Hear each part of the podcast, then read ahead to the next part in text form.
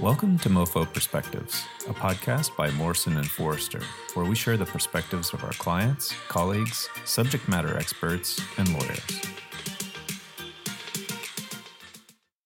Hello and welcome. I'm Jordan Eth, co chair of MoFo's Securities Litigation, Enforcement, and White Collar Defense Group. Today I'm going to be talking to Kristen Hill, a partner in our group. Kristen was recently named to the Daily Journal's 40 Under 40 list, a great honor. So, congratulations, Kristen. Thank you, Jordan. It's really good to be here. Kristen, how did you wind up practicing securities litigation? My very first case assignment as a first year associate at Heller Ehrman was the Brocade backdating securities class action. Heller represented the former CFO, but of course, it was a huge case, and the entire defense bar felt like they were on the case just because it was such a large matter. And I was hooked on securities litigation right away. I liked that the matters, including the Brocade matter, was very high profile, high stakes. I also really liked that our client was an individual with a family, and he just wanted to clear his name and move on with his life. That really resonated with me. Kristen, you mentioned representing individuals, but obviously in a lot of these cases you represent corporate entities. How do you feel about that? You never just represent a company. There's always individuals on the line.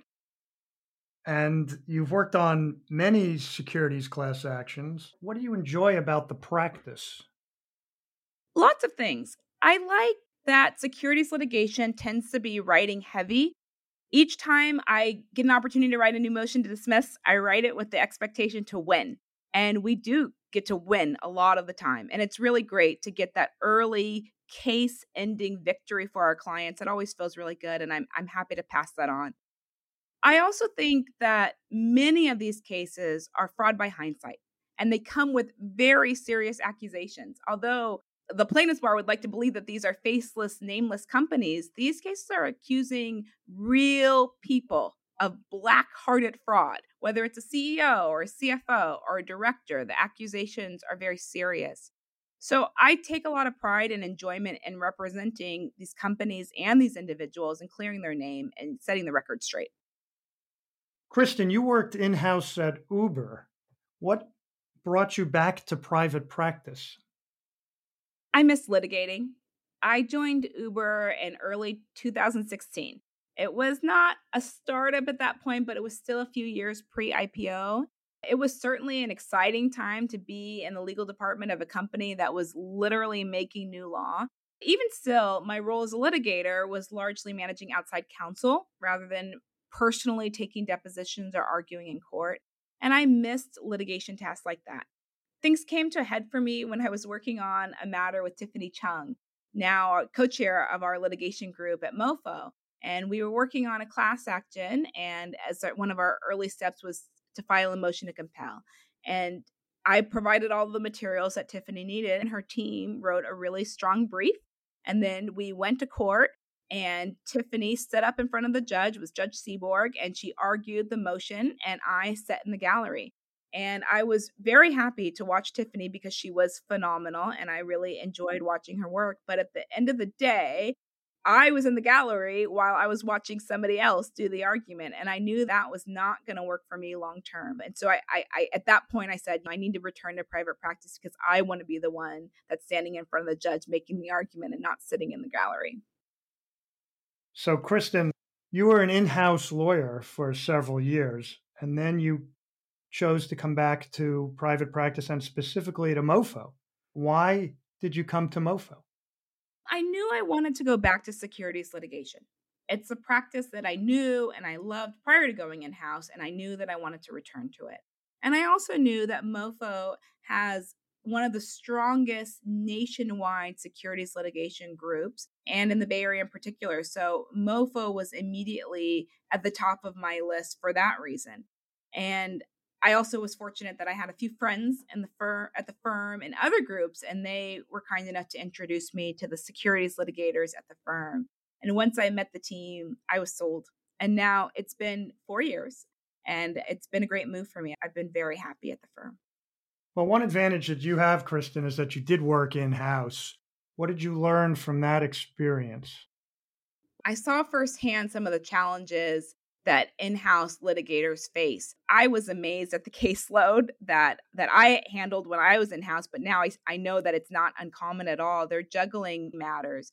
And as much as I, as outside counsel, want my case to be a top priority, I know that they have many demands on their time. And so I'm a lot more sensitive about writing really concise emails, getting sure, making sure that when I'm asking for things, I know that I have to get it from that particular client and not from some other source. And so being very considerate of their time, even more so now than I ever was before.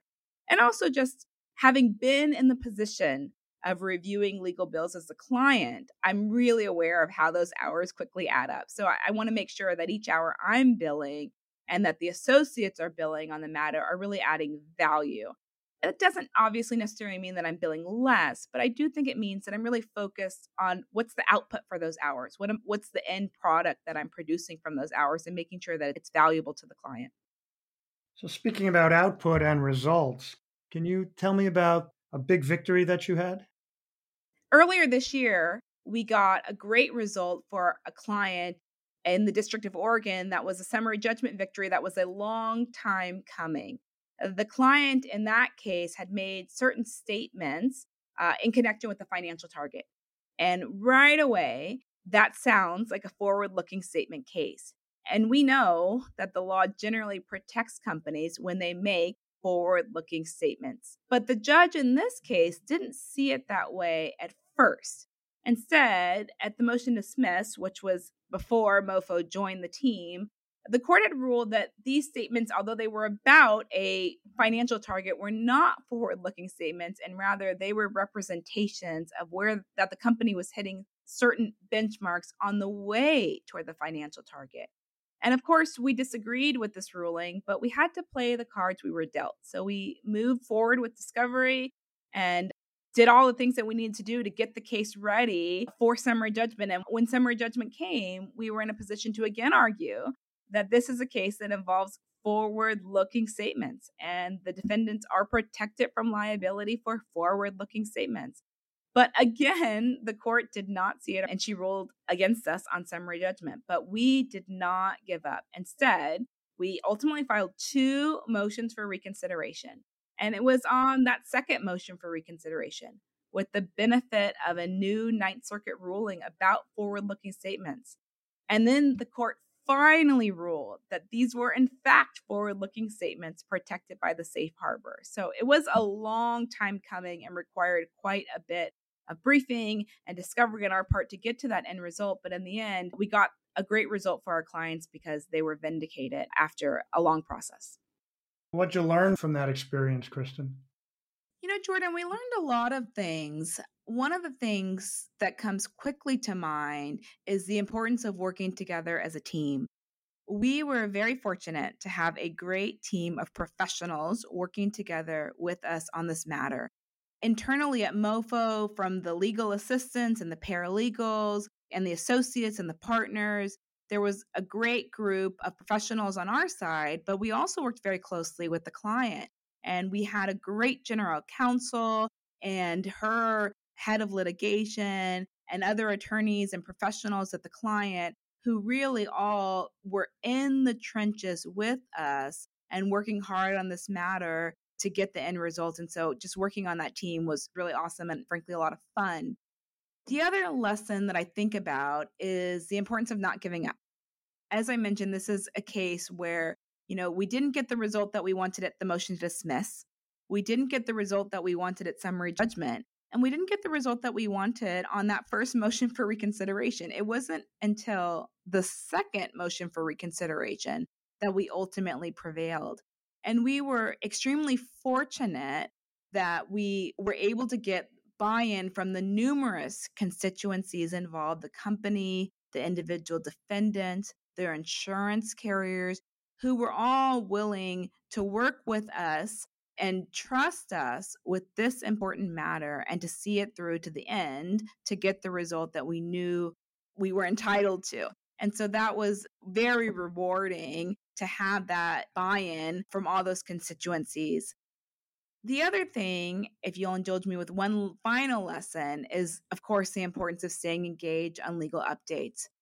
We would not have won this case if it were not for closely monitoring what was happening at the Ninth Circuit on other cases that could have some bearing on our case. And what ultimately led to victory was one particular case, the Tesla case, which had statements that were very similar to our statements. And the Ninth Circuit ruled that these statements were forward looking statements.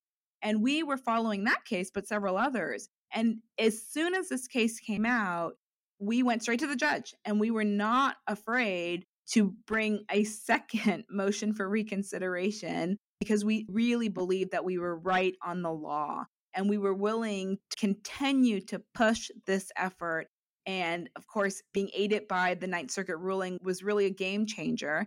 And being tenacious and going after this result, no matter what, sticking with it and seeing it through to the end is really what ended up leading to our victory. And you talk about tenacity, Kristen. It's sometimes hard for the clients, you know, business people to understand what it takes in the litigation system because litigation time isn't the same as business time. In litigation, tenacity can take years and years of effort. And in the business world, that doesn't make a lot of sense sometimes. Why should something take years and years? So you need to work closely with the clients and keep on it and make sure that everyone understands that there will come a time when you'll be able to present all the arguments and that it worked out very well there. So going forward in terms of advice you have in terms of making when companies make projections do you learn anything about the kind of counseling you would give to clients in that area yeah, I think that this is an area that has caused some confusion on the part of companies or how best to present projections. And I think one area that has been particularly confusing for some companies is how to deal with on track statements where the company says, we are on track to achieve a future goal. And of course, a lot of companies they want to provide a, a progress update, a status update on a long-term financial target or, or a long-term goal and wanting to provide that update and obviously analysts and investors are asking, "Where are you? What's the status on this projection?" And companies often want to say, "Here's where we're at." And I think what's helpful that we learned from the Ninth Circuit ruling, which was in the Tesla case, that decision confirms that there's a difference between saying we're on track to meet a target and a statement that we're on track to meet a target because we have achieved XYZ metric. So the court makes a distinction between what would be pure on track statements, we're on track for the target, versus on track statements that contain concrete facts. We're on track to meet a target because we've and grew our customer base by 20%. That grew our customer base by 20% is a concrete fact that has now been mixed in with the on track statement and can sometimes create some level of uh, lack of clarity or risk for the company on which part of the statement is forward looking and therefore protect it and which parts of the statement are perhaps more risky. And so the advice I like to give is to really separate to the greatest extent possible forward looking statements from non forward looking statements. So when we say we expect to achieve our Q4 goal, say that and stop. Wait a little while and maybe talk about some other things. And then separately, you can comment on the growth in your customer base or that you sold a certain volume of material. It's better to separate that confirmation of the goal from the factual assessment of where you are.